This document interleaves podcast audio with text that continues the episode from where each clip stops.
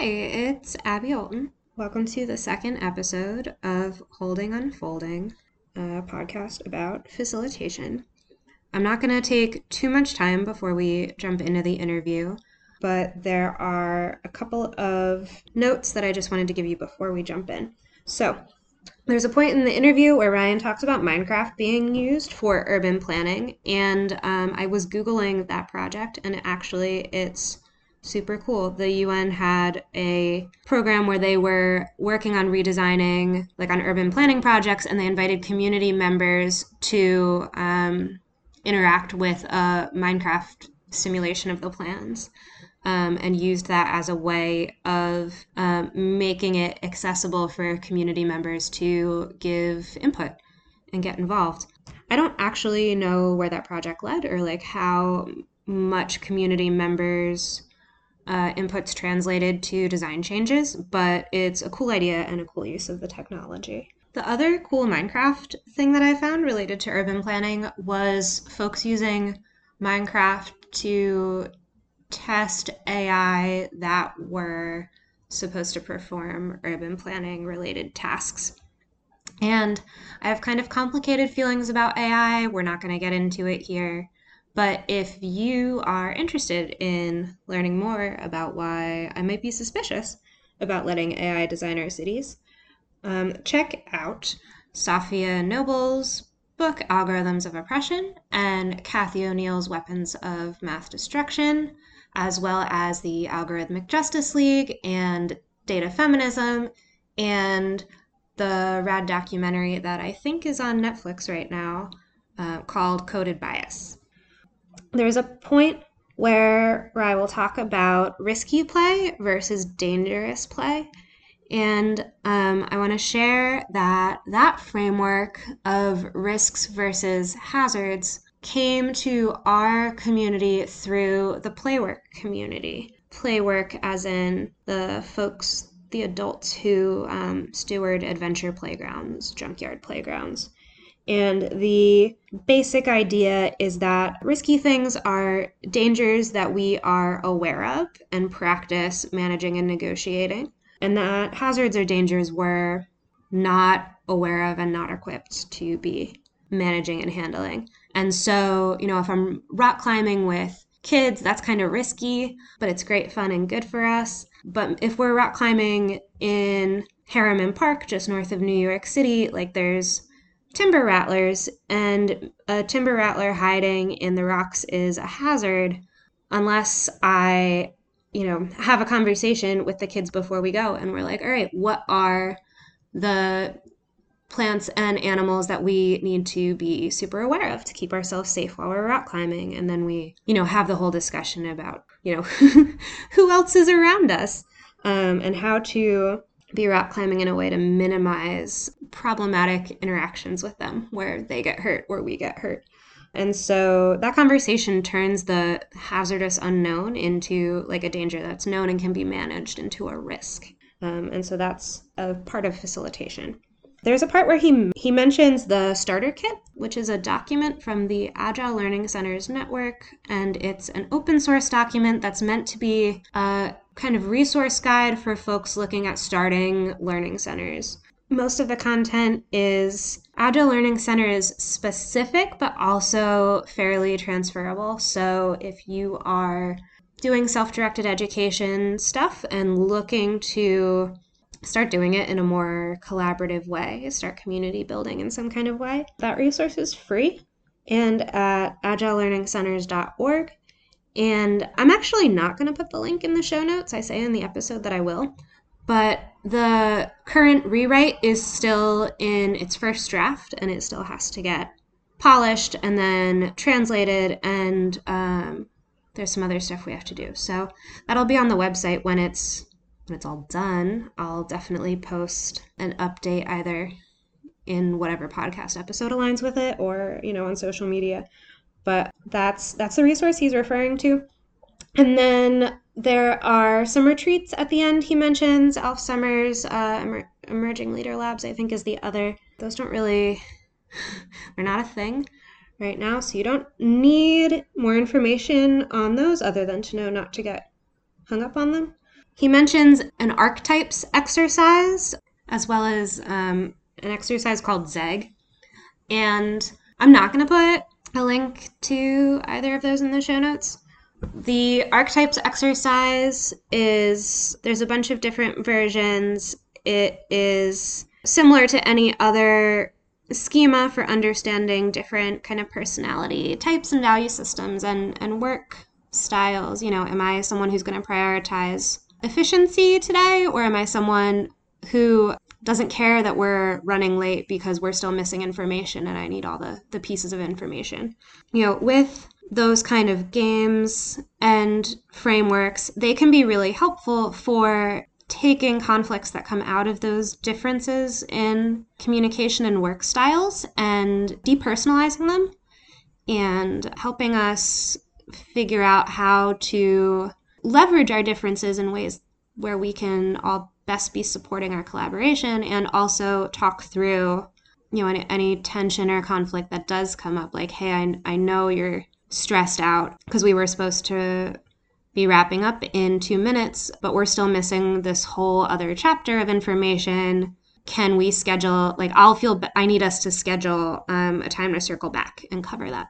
So those frameworks can be useful. You know, they also tend, specifically some of the archetypes ones, tend to be tied to US and European white men from like the early mid 1900s, and they reinforce the same kinds of biological determinism and phrenology that, you know, frankly, to circle back to my feelings about AI a little bit, like, you can't tell how smart someone is or whether they're gonna quote unquote commit a crime based on the shape of their forehead. Even if crime wasn't a construct, it's just like, that's not how humans work. We're complex systems.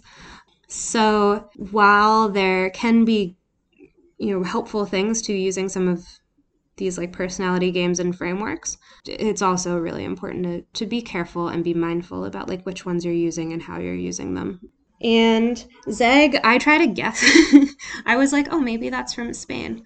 I went and looked it up, and it is European. It is from intentional communities, but it seems like it came from a community that was in Portugal, and then that community dissolved, and ZEGG's now more affiliated with a community that's in Germany. Folks in the intentional communities movement and on the internet will know more than I do about that. But the gist there is that having clear communication and transparency processes and deliberate practices for community members to, you know, get right with each other can be really important if you've got a community that's trying to be long-term sustainable. All right, that's enough for me. Let's get into the episode. All right, sweet. Hello. Abby. Want to open with an introduction. Just tell us your name, where you're at, your pronouns, anything. Well, my name's Ryan Schollenberger, and I am in Brooklyn, New York, currently. And the ALC that I facilitate at is in Manhattan. I use he/him pronouns. And so you're a facilitator at the Agile Learning Center in Harlem with me. Right. Who are you in the world? What do you do? Who am I in the world? I am a facilitator, and, you know, we were chatting before this, and I think I'm glad we did, because I might have answered this question differently before, but you kind of helped me realize that even when I'm not in school, I'm still, you know, facilitating and practicing and getting better at those skills. And so, you know, even when I'm not working technically, I'm often working and facilitating. So I think like maybe 80% of the time now, that's what I am. The other 20%, I'm like, you know, probably spending time with my cat or working out. So that's who I am at the moment. Cool. I'm going to shout out your cat parent and plant parent skills. Been getting really good at those both since spending more time at home in the last year. I'm sure they appreciate it and are flourishing.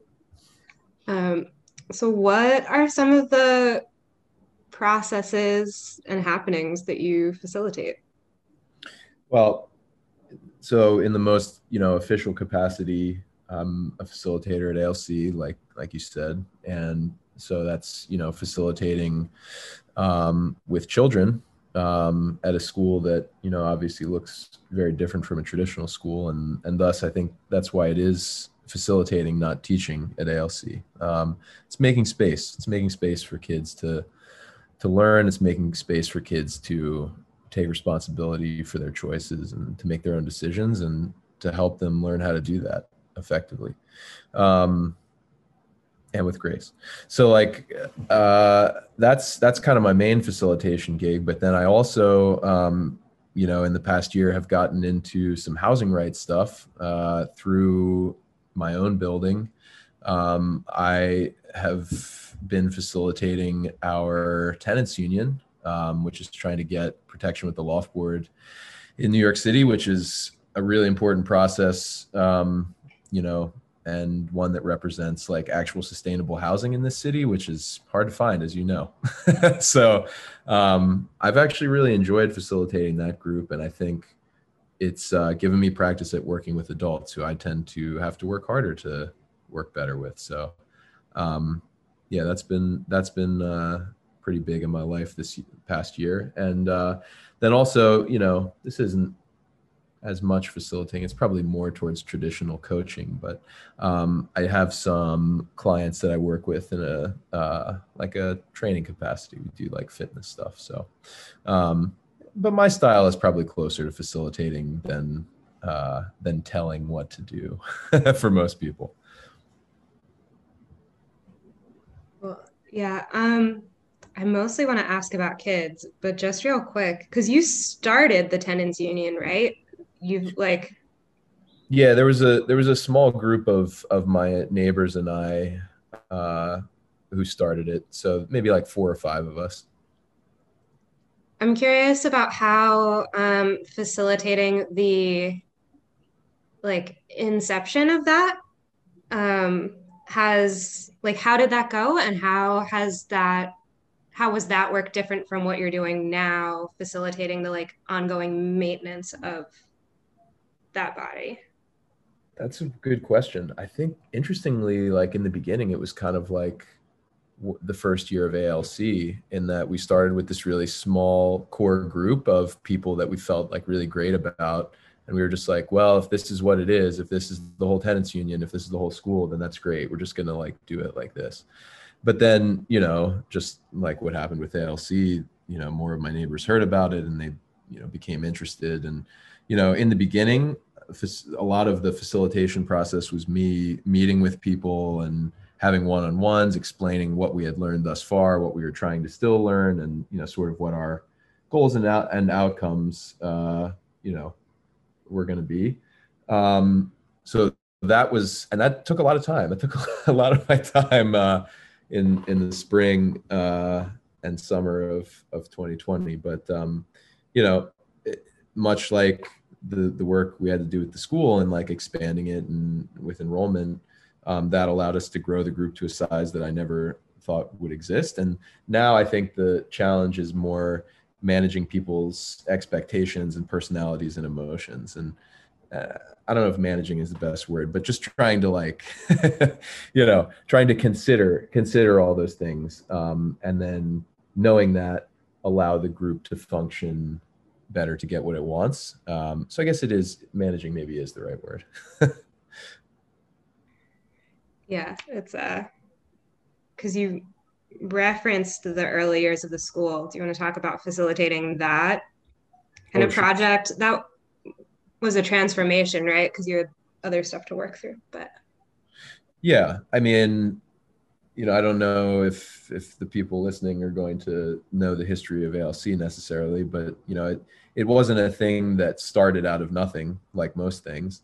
It kind of grew out of another school that shared similar philosophical underpinnings, and you know that there were some families from that school that still wanted something similar but better, and you know that suited what their kids needed, and that's kind of how ALC started. And you know, the question was like, how was that?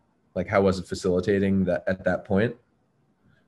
As yeah, what was it like for you facilitating that transformation process, or your role in facilitating that?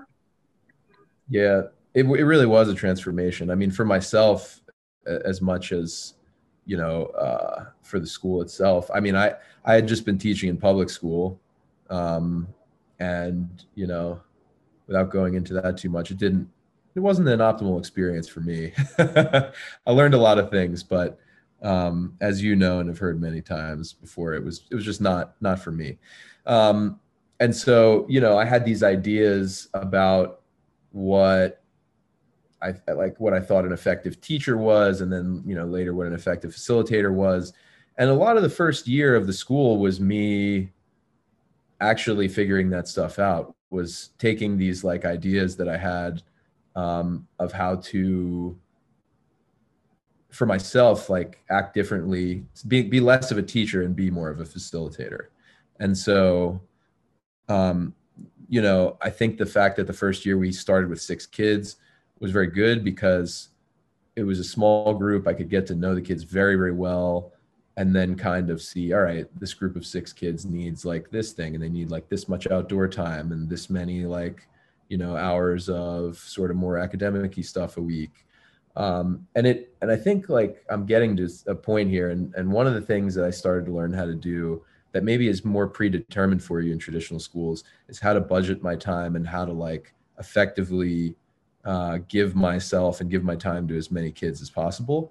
And, you know, I think part of that, and this is, I'm probably getting into another thing here, but it's like just knowing, okay, there may be this kid who just needs you for like 1 or 2 hours a week. You know, maybe they like, they're going to be in other offerings, or they've got projects that they're just going to be occupied with, and they maybe just need you to take them to lunch on a Thursday, or like to do this one game that 3 other kids want to play on a Tuesday morning. So I don't know why that's where I went, but that was definitely a big thing in hindsight that the first year was about, and then I think was something I learned and focused on. Yeah, that's definitely one of the skills, like in facilitating, both for a community and with the way we do in self-directed spaces. It's like, okay, everyone's got their different needs. And since relationship building is going to be the slowest and the most important work, it's like, all right, how do you build and be maintaining all these different relationships? Do you feel, okay, so you talked a little bit about how your facilitation has evolved. Do you have any reflections on how it's evolved in the past, like, 2 years? Because we're recording in pandemic times, but we're recording having now been in pandemic times for a minute. Yeah. I mean, you know, it's hard for me to not think of that question and separate, like, how did my facilitation change 2 years ago versus a year ago? Because obviously our environment and what was required of us to be effective facilitators changed. But there's like things that are relevant across both like facilitating over Zoom and in person. So I think more recently, honestly, one of the things that I've had to learn how to do is set more effective boundaries for myself, and like what I am like offering versus what is possible versus what is optimal for kids.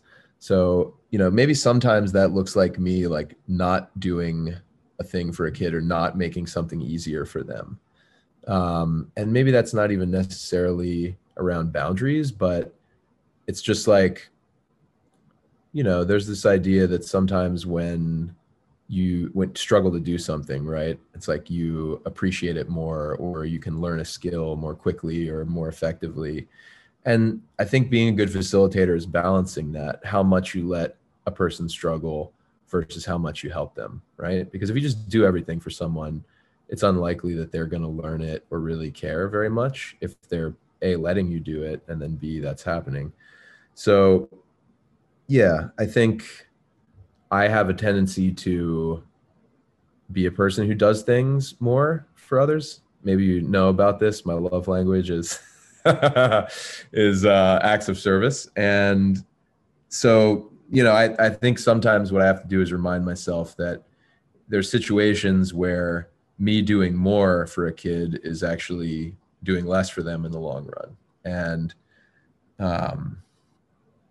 yeah, that's something that I definitely didn't focus on as much in the first few years I was a facilitator, and maybe because I was getting clear on other more important stuff and things that were sort of building my foundation. And maybe now I've gotten to a point where I can, or where I have been able to practice that other thing.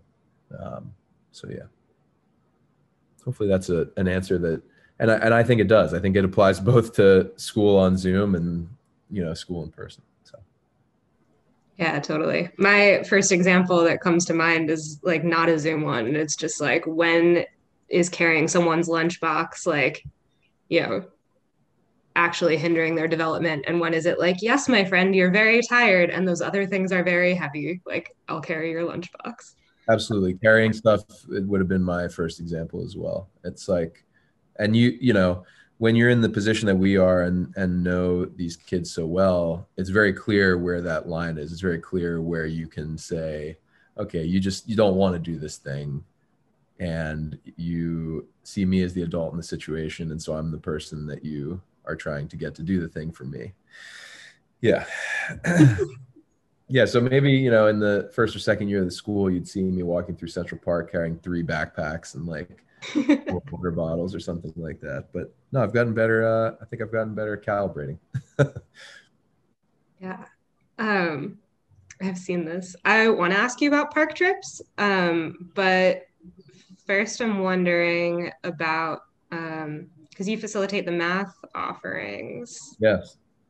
What's your experience been facilitating math? I mean, it's been pretty great personally. It's funny. I think this is one of the stories I tell a lot of times when people ask me what people say, oh, you're a teacher. What do you teach? What do you teach at your school? And I always say math first and kind of laugh, because math was always my weakest traditional subject in school. I didn't enjoy it. I didn't particularly get things the way they were taught.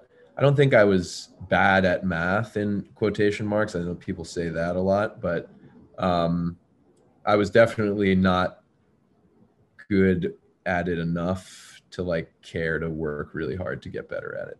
In any event, as you know, we had a volunteer maths facilitator for the first, 2 years? Maybe, yeah, 2 years of the school. And you know, after that parent could no longer facilitate it anymore, I just sort of thought, well, I'm going to step in and do this. And it wasn't necessarily out of necessity, but there were kids and or families that, you know, still wanted there to be a math offering. And so I thought, all right, I'll do this. And, you know, one of my original intentions behind that was to, you know, practice math concepts on my own when kids weren't, you know, directly requiring my help. And so maths kind of became this thing where we all work through different content, usually on Khan Academy. And, you know, there's definitely like special projects, like when people are actually working on things in maths that have some other, you know, greater meaning beyond just practicing problems. Like, for example, I'll work on my fantasy baseball research a few weeks before my drafts every spring. But, you know, it's a place where we're all working through math content at our own pace, and where I'm there to, you know, help kids when they get stuck. And I was very clear, you know, with some of our teenagers a few years ago, like when they were getting into more advanced math, you know, calculus, trigonometry, I was like, listen, some of this stuff I haven't done. So I really, you know, I can't tell you from a place of expertise. I can, you know, I can help you, we can work through it together, but it's not going to be like a concept that I have mastery of better than you, which I think, you know, is a really interesting place to come from as a facilitator, because in most school environments, like, you are meant to be the one that holds more knowledge and mastery of the skills you are teaching, right? And that's not always how it looks at an ALC. It's not always how it looks in self-directed learning environments. So, you know, it's also, maths was a way to like humble myself and show kids that like, it's okay to not be great at everything. And you don't have to only spend times on the things that you're good at. You can spend time on things that you're not good at, and they can be helpful. Like, you know, we talk about all the time, what content do you need? And like, I think, you know, basic math skills are a thing most of us, we can agree, are useful in life. And so, you know, I think that's reason enough to like, to have that offering and to make it, you know, make it clear that you can practice something that you're maybe not naturally inclined towards. Yeah. One of the things I appreciate about the maths offering, and I don't hang out in the room, even when it's the physical room, but is it is very collaborative. And I'm wondering, like, beyond, you know, reframing maths as something people are already practicing, right? And that's relevant to their interests, and being transparent about your being someone practicing this skill set. Are there things you do to set the space so it's like clear that the knowledge is in the room and to inspire that collaboration? Yes. You know, as people listening might know, most Agile Learning Centers are age mixed and kids aren't purposely separated by grade level. So one of the cool things that happens at maths is there's kids of different ages and different, you know, sort of levels of content, stuff that they've practiced or mastered already. And a lot of times kids will help each other and support each other in what they're doing in maths. And, you know, as we've probably all heard many, many times, you learn something better when you teach it to others, right? Or in this case, like, help facilitate it with others. And so I think that's been one of the really cool ways that maths has evolved. It's become less about, you know, me as the person holding it being the only one that can help, and kids know that they can help each other and actually kind of take pride and take joy in doing that. Like, that they can say, hey, this is like a skill that I've practiced before. Let me like show you how to do this. And I think it did start, it started a couple of years ago when a student sort of was like my co-facilitator in maths. And I'll be honest with you, he had a higher level of mastery in a lot of math than I did. So, you know, and you know who I'm talking about. So, I mean, I think that's when it started, but it's honestly expanded a lot in the past year since we've started doing, you know, maths over Zoom twice a week. And we've got, you know, normally multiple breakout rooms going. There's, you know, one or two students who like to do their own thing in a quiet room, will pop back in if they have a question. Then there's another small core group who like to, you know, be in the same room and that will help each other. So yeah, it's been really fun to see how that's evolved, and especially something that's like probably traditionally thought of as something that is tedious and not fun and, you know, kind of high anxiety. This is definitely a low level of anxiety math class, that's for sure. As it ought to be, because math is cool. Yeah. Do you want to talk a little bit about because you also have I don't know about co-facilitating, Minecraft, the Minecraft world you've done collaboratively? Oh man, Minecraft has been a whole thread through the years of ALC, and it's interesting too, because Minecraft is a game that is sort of endless, and its development in our world, right, has been kind of endless. There's updates and patches and things issued all the time, and they're always adding to it and expanding it. But oh man, we started the first year of the school, I think it was maybe October when I first played Minecraft, and I played a ton of video games growing up, so I could see immediately it was very different, and it was intuitive in a way that, like, it's really easy to pick up, but then you can tell that it's expansive as well. And there's so much you can learn from it and do in it.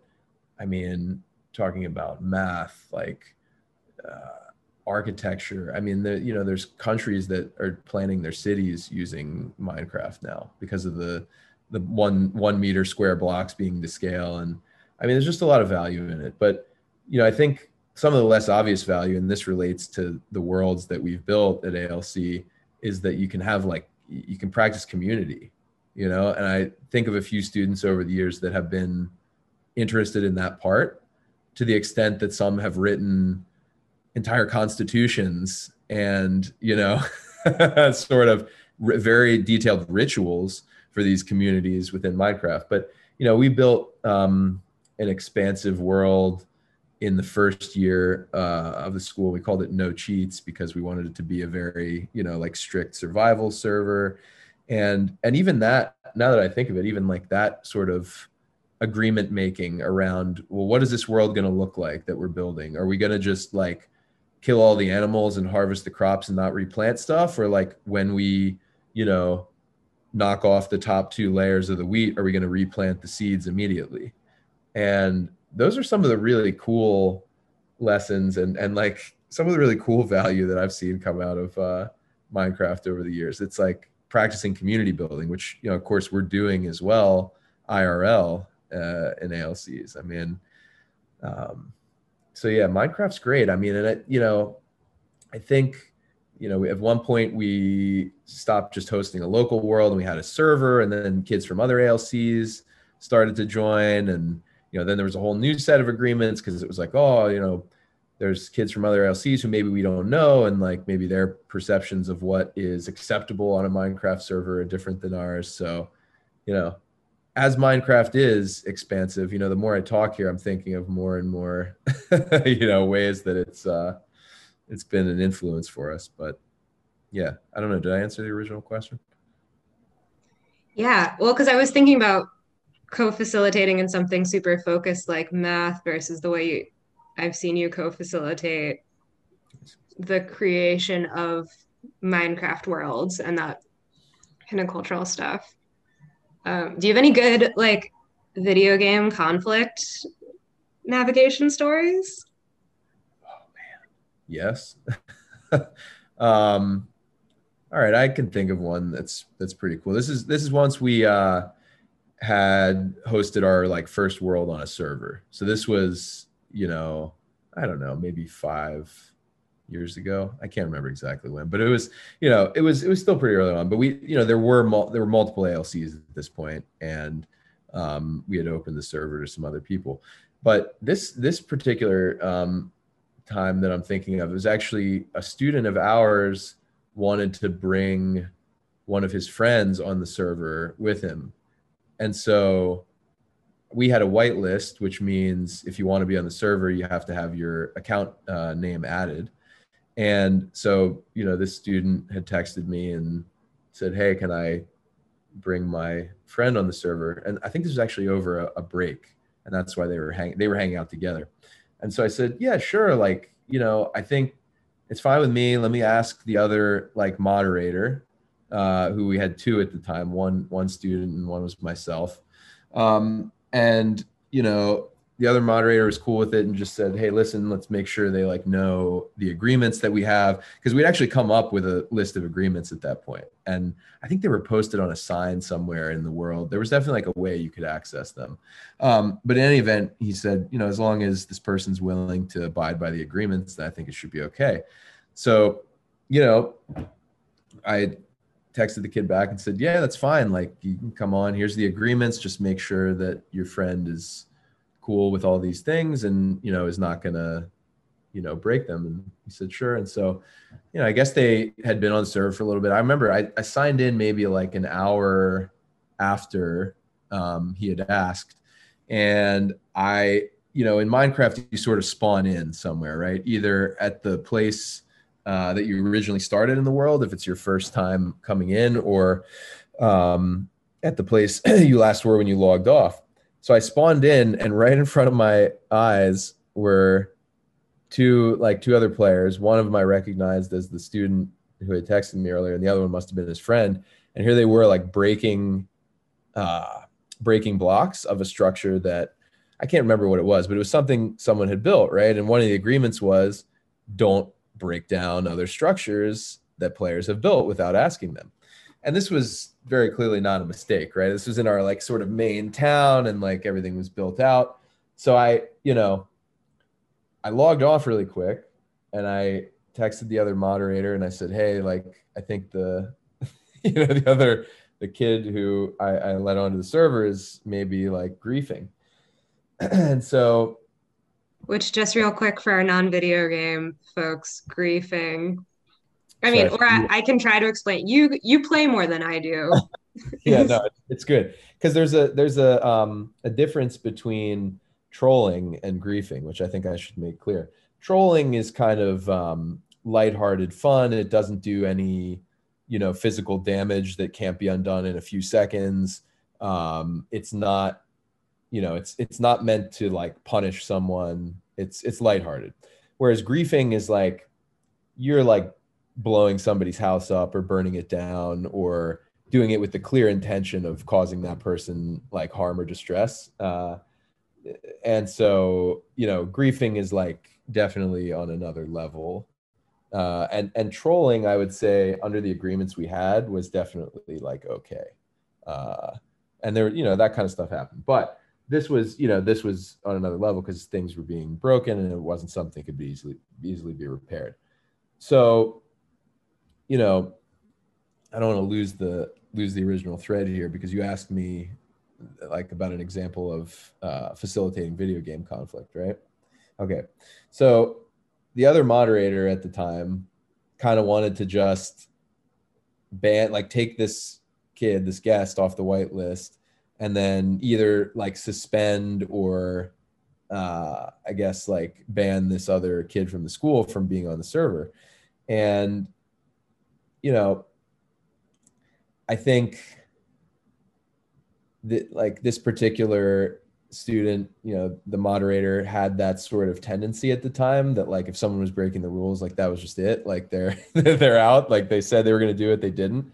And so I kind of tried to be a little, not softer, but, to say, all right, listen, I get it. This guest who came on and, like, broke the agreements, like, yes, we should take them off the whitelist. But I think, with the student, we should actually, like, give him a chance to explain, and, maybe like that will reveal something in context.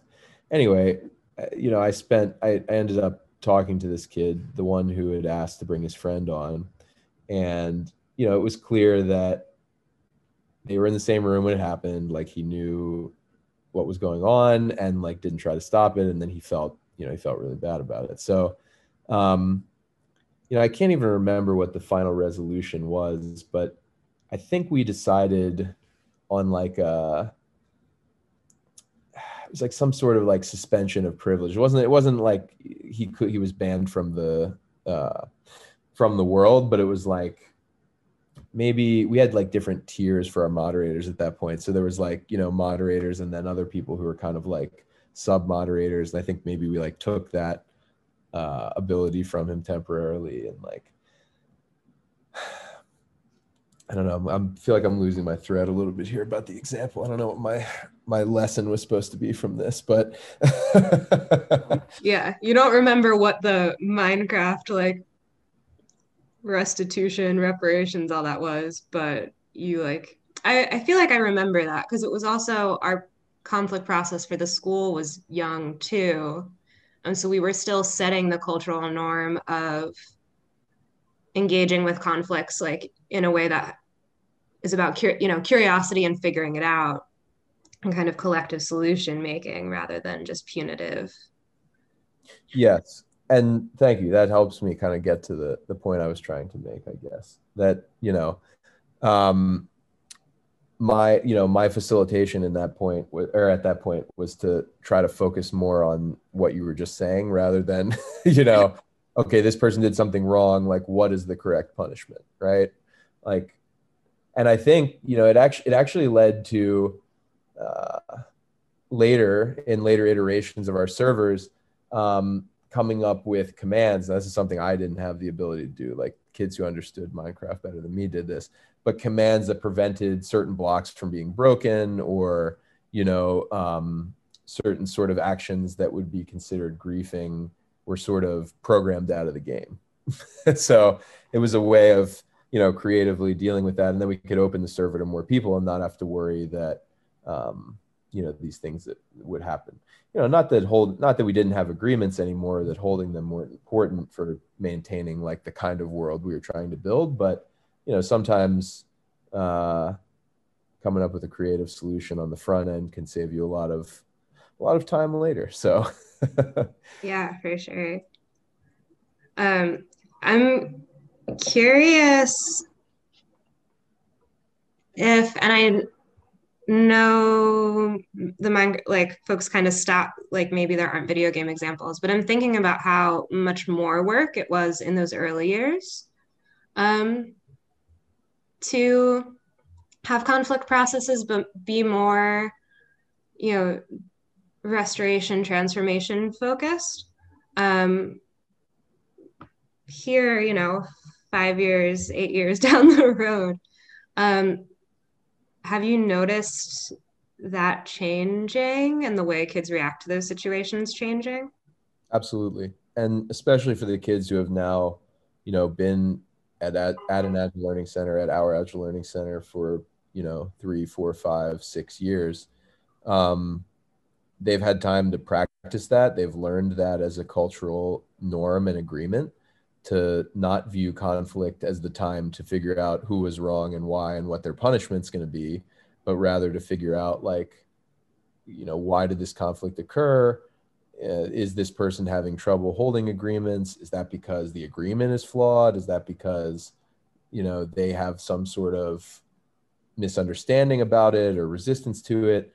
And to come up with creative solutions, not just to, like, make things run more smoothly, but to support that person, the person who maybe, you know, might have been pointed out as the, you know, the culprit, if we were looking at it in a, you know, more traditional sense. But yeah, I mean, I think early on, one of the challenges was that even though some kids had been at a school before, you know, that was similar,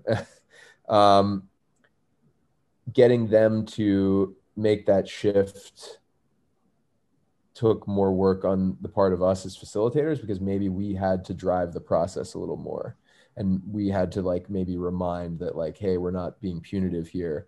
Whereas now it's become a cultural norm, so that even when kids are newer to the school and newer to the conflict resolution process, there's, you know, we use the term culture keepers, right? There's this group of culture keepers who have learned how to do that pretty effectively already, and then can communicate and facilitate the conflict resolution process without as much active input from us. And we can sit back a little bit more. Okay, so I asked about an academic thing you facilitate and a screens thing. Pro screens over here. You used to run rad skate park trips, and currently have run and will return soon to running park trips, where my experience of you facilitating outside is that something about how you be with the kids, and maybe it's tied to the playing and creating you do inside too, I don't know. But it, like, gives them not just permission to try, you know, climbing a tree that's bigger than they otherwise would, but, like, plants a seed of confidence that maybe they could trust themselves a little more than they had. So I'm wondering if you could speak to that, and if there is anything you do that, like, a baby facilitator might want to copy. Oh man, so many things. I get hurt at work sometimes which is, you know, not so good for our insurance. But, you know, I've never been seriously hurt. But what I'm getting at there is that, like, I get in there and I play with the kids, I jump off stuff and I hang on stuff. And, like, you know, everyone, kids and adults, everyone's got different physical capabilities and abilities. But, like, the idea is just that, like, we're outside, like, let's do some stuff. Let's run around, like, throw a ball, hang from the monkey bars. And, like, I try to always be doing with the kids and not just, like, kind of sitting there and watching. And, like, part of that's just because it's fun, more fun for me, but it's like, yeah, it's definitely a more active facilitation style. And, like, also too, I think if you're in it from that mindset, and it's not like, when you go out to the playground and you see a teacher there from a traditional school at recess, and they're kind of like saying, these are the rules, and, like, this is how, you know, the kids will relate to you differently as, like, just the rule maker rather than, like, also this person who's playing and participating. It's just more co-creative. It's just in the same way that, you know, our change up process is meant to be co-creative for agreements. Like, it's easier to be a co-creator if you're playing the thing and understand it and doing it too. And then, yeah, I don't know, the confidence thing, I guess. I'm not even really sure. I mean, maybe it's the same sort of, like, attitude that I was just talking about. And, like, I'm willing to, like, try things that maybe make me feel a little uncomfortable. Sometimes I don't want to say it, like, inspires kids to do that. I don't know if it does, but that's how I try to, like, I guess, model, you know. Yeah. Talk about climbing trees. I'm having flashbacks to, like, and maybe people don't know this who don't live in New York. You're not supposed to climb the trees in Central Park. It's, like, technically against the rules, but that's a rule I really don't like. So that's, I'll just say this right now. It's one of those times I'm willing to bend the official rules to get kids something they need, because there's nothing like climbing a good tree, you know, you really feel alive up there. So I'm always game for kids trying that if they want to. Yeah, definitely here for relationship building with trees. Oh yeah. And I know when they're in the trees or when they're on top of that structure at the close park here, like, sometimes other adults see them and get nervous. And, you know, we've all got our lines we use to, like, advocate when they go to be like, get down, you know. Mine's usually like, oh no, like, I trust she knows her body. Like, that's right. And those are important moments as a facilitator, because you're going to be out in the world with kids, and there's going to be people who are, like, offended by what you're doing or aghast at what you're doing or don't understand what you're doing. And it's an important moment there where you know, most of the time you need to be, like, a little bit defensive, you know, of your student, of your kid there. And I don't mean, like, maybe defensive is not the right word, but you need to definitely, you know, be able to communicate to these other adults that, like, no, like, this person knows their boundaries. I trust their boundaries. If I thought they were doing something unsafe, I would not be letting them do that right now. So, you know, and most of these examples, you know, when I say people are aghast, it's like, you know, a kid's hanging from the pole on the subway or something. And it's, like, actually not a big deal at all. And I think if most people, like, had a moment later to think about that, you know, about those moments, it'd be like, that really wasn't a big deal. But, you know, we have, like, there's societal, like, expectations and norms of children, just like there are for adults. And sometimes we step outside of those a little bit. Yeah. I mean, are there moments where you're nervous? And what do you do in the moments where you realize you're feeling nervous? Yeah, that's a really good question, because, you know, I tend to trust my instincts pretty deeply. But there are times, you know, having said that, there are times where I feel nervous, and the reality is that it's probably okay, right? So there's those moments where I need to check myself and say, okay, this is making me a little nervous, but like, I do actually trust this person. Like maybe it's a teenager. I'm like, okay, I know they know their body well enough that they're not going to like, you know, do this thing. So there are those moments, but then, you know, if there's moments where I really do feel like that, you know, something has shifted from risky play to unsafe play, like I will, you know, the first thing I'll say to a kid is, hey, listen, that makes me feel really nervous. Like, I think that's a bad idea. Here's why I think you might get hurt doing this, or here's why I think like you might break, you know, this thing doing this. And I try to just explain it. And, you know, I rely on the fact that most kids that are going to an ALC respect me and know me enough to know that if I'm saying I feel nervous about this thing and they shouldn't do it, that's probably a bad idea.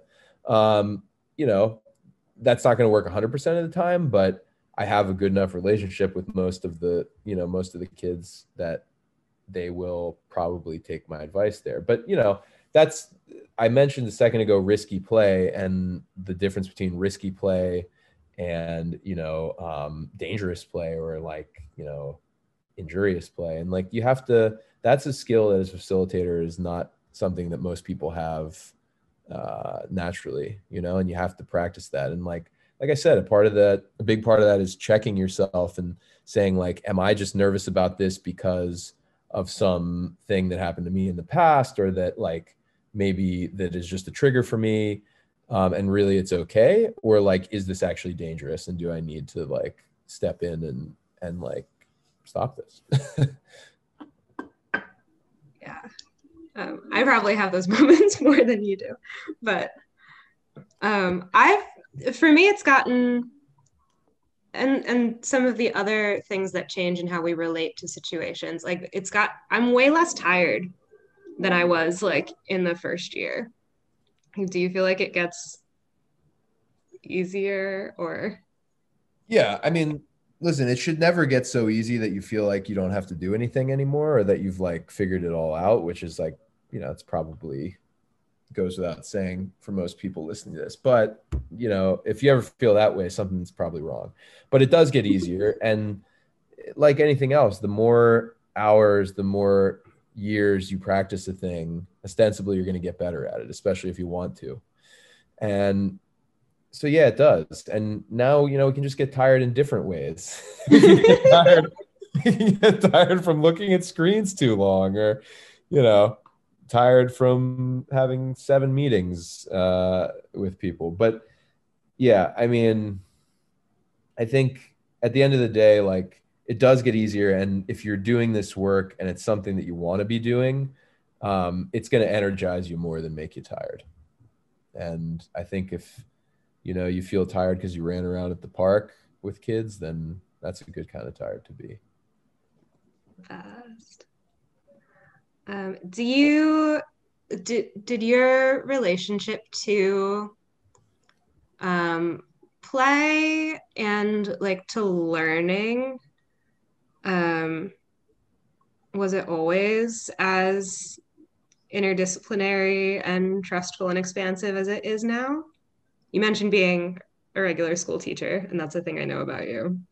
Mm-hmm. I think I always had that tendency. Honestly, I don't think that I knew how to effectively take that tendency in myself and translate it to being a good facilitator, or even to being a facilitator. Because, you know, I didn't, you know, get into education right away after college, but yeah, I mean, no, definitely not. It hasn't. I think I've always had, you know, a tendency to be a little bit more interdisciplinary and, you know, outside the box, or just like wanting to focus more on like making sure kids had like time and freedom to do things, and like choice. And I mean, a lot of it's been like about responsibility for me too, even before Agile Learning Centers, and like before I had any kind of concept of like how I would be a facilitator in a self-directed learning environment. I was kind of like, you know, giving kids the freedom to have responsibility to make their own choices. It just doesn't work well in traditional schools. So like, you know, I went to grad school, for context, for everyone, to, you know, to become a teacher in a traditional school. I got a master's of education, and you learn, you know, certain buzzwords that are sort of like borderline self-directed and are trying to like bring some of those concepts into the classroom. They call it student-centered learning is a big one that you hear, but it's kind of like lip service, really, if I'm being honest about what those things are. It's not like actually really doing the thing. But in any event, when I was teaching in public schools, I was trying to do self-directed learning as best I could. I was trying to co-create agreements for the classroom with kids, and you know, it creates problems at a certain point. And I don't mean just problems with like the kids being able to do it. I mean, with things you come up against, you know, there's content that you have to teach, and there's standards that have to be met. And it just doesn't leave a lot of time for the other stuff that I feel is actually really important. And it certainly doesn't leave much time for community building amongst kids, which is a big drawback, I think, of most schools. But anyway, I'm getting sidetracked. So, you know, no, I wasn't always like this. I think, again, it was my tendency. And I think that as soon as I started working in a self-directed learning environment, a place where, you know, there was limitless time for kids to choose what they wanted to do, it sort of unlocked my potential, I think, as a facilitator. And I started to like, my concept of like what was valid to be doing in school shifted even more. Could I ask for some specifics? I share this, as you know, but what I'm hearing is like you were in regular school and we're like, oh, this says it's kids practicing what they're gonna need, and it's not that for them, and it's not that for staff, and then jump to self-directed education. What were the specific things that you were looking for and that you valued?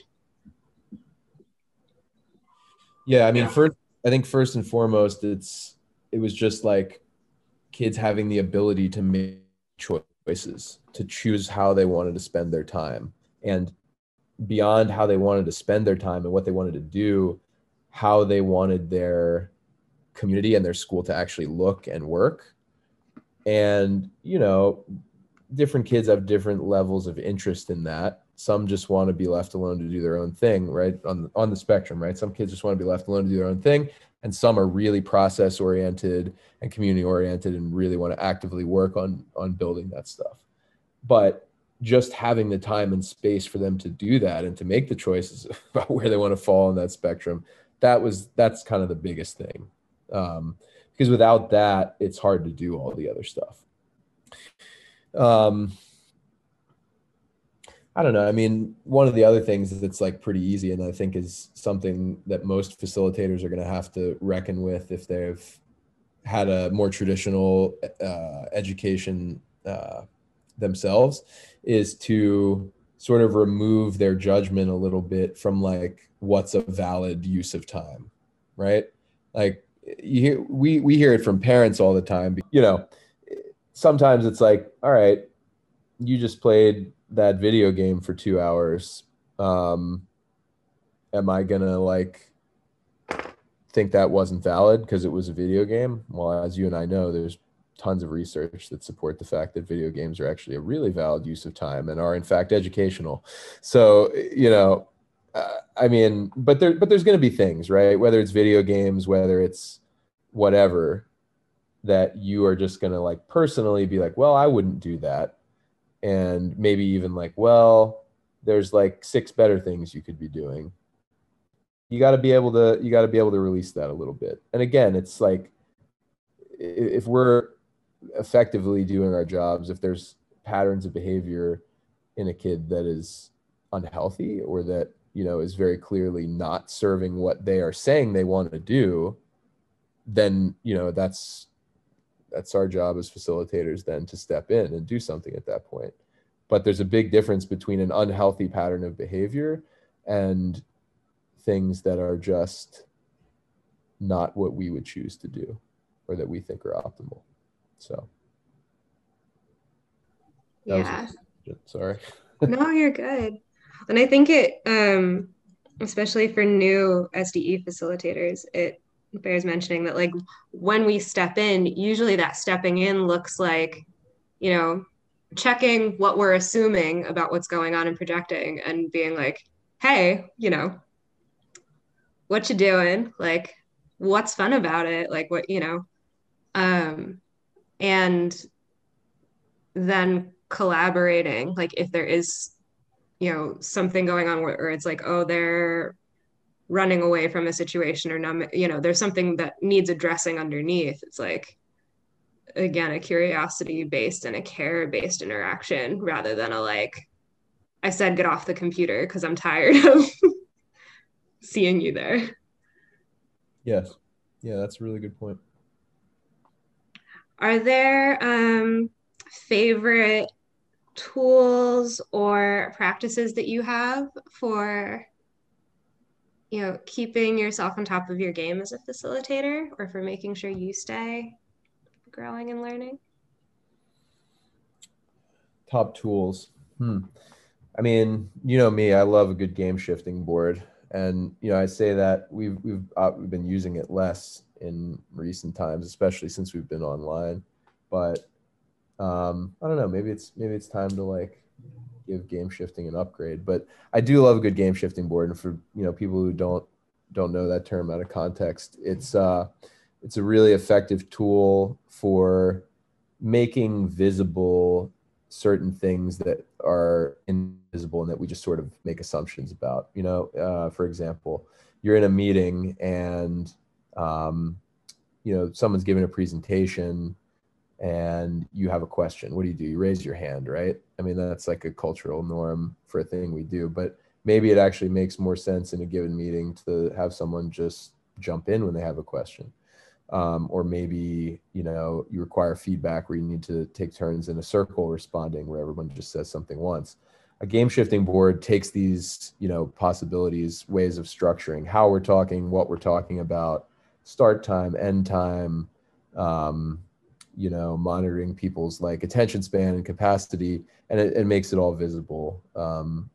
You know, it's usually a whiteboard or, you know, a chalkboard or something with magnets that you can manipulate to indicate these different settings, but it's a really useful tool for that. And, you know, also just maybe for people who are not as good at picking up, like, auditory cues and social sort of norms and, like, the way that a meeting's operating, it literally makes it visible. And I know this because I've been I've been reading over the new starter kit edit.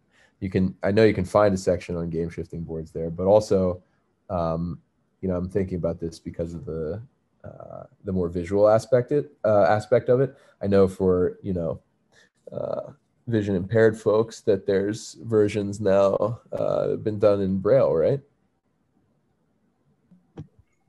Yeah. Because the point of the game shifting board is to take, as you said, those implicit kind of social structures and make them explicit so you don't have to worry about them and so you can manipulate them more easily. And in some ALCs, I'm trying to think, I don't remember if they used Braille or if it was that they came up with kind of soft auditory cues. But in settings where having the visual board is hard, and we've done adaptations when we've got pre-literate folks in the room or folks who aren't as comfortable in English with some of the more, you know, jargony words, you adapt the tool. I'm looking for examples for the starter kit, which I will put a link to in the meeting notes once this is a thing that has meeting notes. But, are there other? I'm asking about tools because I know you like tools. No, I do. Like, if you would like to gush about tools. Well, and, you know, you said tools that keep me on top of my game as a facilitator. I mean, that one, you know, is one that's, like, I'm actively using with kids, and I like actively using with kids. I mean, you know, I'm a big organization guy. And so Kanban, some form of Kanban and or Trello, you know, is a big tool for me. I mean, I've got multiple boards in my home. I've got my Trello board, which I interact with. You know, I used to say daily, now it's like hourly. And that's not, I think if I wasn't a facilitator, I would still really love a tool like that and would really help me just because of my brain. So if you're, you know, if you're an organizational brained person, yeah, Kanban and Trello, big tools I would, you know, promote. And for those of you who don't know what they are, it's just, it's a workflow tool. Again, you can find information about it in the starter kit, but it's, you know, it's a workflow tool. It's for making your process visible. It's, you know, I've heard it called the to-do list 2.0. Essentially, you're working with columns. It can be something simple like, you know, ready, doing, done, backlog, ready, doing, done. You write cards, you know, using a Post-it, or with Trello, you do it, you know, online, and you know, you type into the cards and then you move them across the swim lanes. And I don't know. I mean, as far as tools that make me both a better facilitator and a more organized person, I don't think any are better than a good Kanban board. Let's see, what else?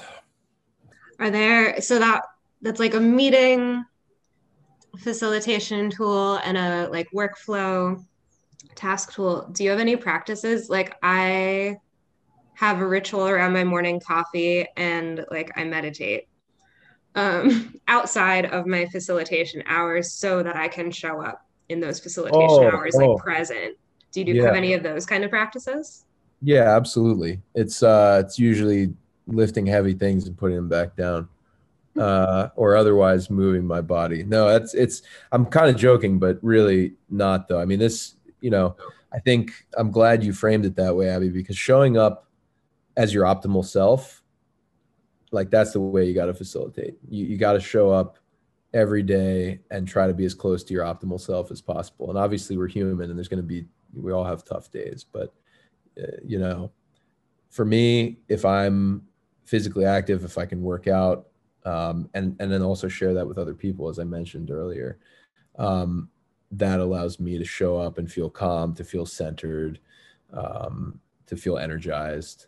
You know, I'm the type of person that if I'm not moving around in a given week, I feel more cranky. I feel, you know, like I have less energy, and I have less patience. So it's just something I've learned over the years. If I'm able to do that, you know, 3-4 times a week, I'm just a nicer person to be around. And quite frankly, a more effective facilitator.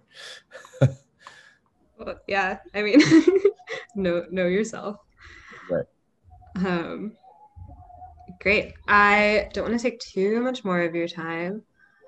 Are there experiences you've had of being facilitated, or other facilitators you've learned things from that you would want to pass on? Oh man, definitely. I mean, one of the things that I kind of miss about the earlier days of Agile Learning Centers are our Alf Summers. And I mean, it's not that they don't happen anymore. It was just, you know, in the beginning, it was all of us that were doing the thing in one place. And I mean, it was really fun. And so, yeah, I was definitely facilitated a lot in those scenarios. And then, you know, the sort of the proto Alf Summer was Emerging Leader Labs. And that was, you know, I was definitely facilitated a lot there. I think you asked what would I want to pass on as like a, oh man, a couple come to mind. I mean, you know, I love the archetypes game, which, you know, not perfect, kind of like astrology. It's just a fun game for knowing yourself and the people you work with. So that one I would pass on. I don't know if there's any kind of like link or something we can put up to that, but and oh, you know what one actually just came to mind. This was from an Alf Summer maybe 3 or 4 years ago, and the name of it is going to escape me, Abby, but we did the circle, where there was this sort of like inner circle of people, of women in this case, giving, like telling a story, or, you know, essentially the ones doing the talking, in the outer circle were people just listening. Do you remember the name of this? Haney facilitated it. We've done a number of circle games. The one that Haney, who is a facilitator and founder at Zigzag, brought from an intentional community, I think in Spain, I believe they call it ZEGG, and one person steps in the middle and expresses what's present for them, and then other people step in and reflect back to them what they heard. Yeah. And if I'm remembering correctly, that process came out of an awareness that if people are carrying stuff that's not witnessed by the group, then that's part of how like resentments and assumptions can fester, and that when you're trying to be an intentional community, kind of having space to shine light on that stuff is really proactively can be really powerful. Yes, it was ZEGG Forum. That's what I was thinking of, and that's kind of an old one. I don't know why that came to mind, but it was really, I remember that being really powerful, and you know, and that was also definitely a moment where I was being facilitated, and I highly recommend being facilitated if you are a facilitator, you know, in the same way that I was saying earlier, if you ever feel like you have it all figured out and like, it's just easy, then you should start worrying. You should always be trying to up your game. Yeah. It's interesting. That's the example you mentioned, because I remember also being very struck by Haney's facilitation, like witnessing and not being sure sometimes how he was choosing when to kind of interrupt and when to give a flow more space, and being super curious about that. Are there other teachers, facilitators? And it, you know, it could be like, I took this workout class with this someone and they they did this thing and it was cool. I just keep thinking of Margaret Killjoy right now, because when you said yeah, shout out Margaret. I'm just thinking of that trainer that she had on, and that was just like, it was like everything that they said was so simple, yet it was like exactly what I think a lot of people who are trying to get into fitness, or even, you know, looking at it from my side, people who like do fitness as a profession or a side hustle should think about. I mean, this is pretty specific what I'm about to reference, but it's like, you know, the idea that the best exercise for you is the one that you'll do consistently, you know? And that was like one of these concepts that I was like, yes, like this is what it is. Like if I work with, you know, a client, or if I'm working with like a group fitness class, like, why am I going to like give them something that feels like punishment, or if they're relating to like, oh, this is like so hard and I'm like struggling against this thing. No, do the fun thing. You're going to stay with that longer, or do the thing that like, maybe it is like frustrating and challenging, but it's like, you're excited by that challenge. Yeah, I don't know why my mind went to that, but. No, I mean, that's a great example. And I, need to shout out Margaret also, because that podcast, Live Like the World is Dying, I'm pretty sure is part of why I was like, maybe I'll start a podcast. So it certainly was inspiring for me. I mean, she's got some really cool stuff going on. Yeah, I'm a little self-conscious because I don't have an auditory ear, and I'm like, oh gosh, a bunch of the people who do podcasts I like also have bands. I bet they hear that my mic quality is just, you know, the shitty mic on my laptop, but it's fine. It's good enough. You do the thing that you'll do, right? That's right. You know, there's always time to get a better mic. The content that really matters. I'm gonna put that on the internet later, and it's gonna make me uncomfortable in all the best ways. Great. Anything I didn't ask about and should have? Well, I'm in the business of trusting you generally. So I'm going to say no, and that this has been really fun. And yeah, thanks for thanks for asking me such a great, thought-provoking question. Yeah, gladly. Thank you for sharing. It's been a delight to facilitate alongside you for the past 8 years and to co-direct and now co-admin, which I didn't ask about, but you know, maybe once I get a better mic, we'll do a part 2. That sounds good. I'd be happy to.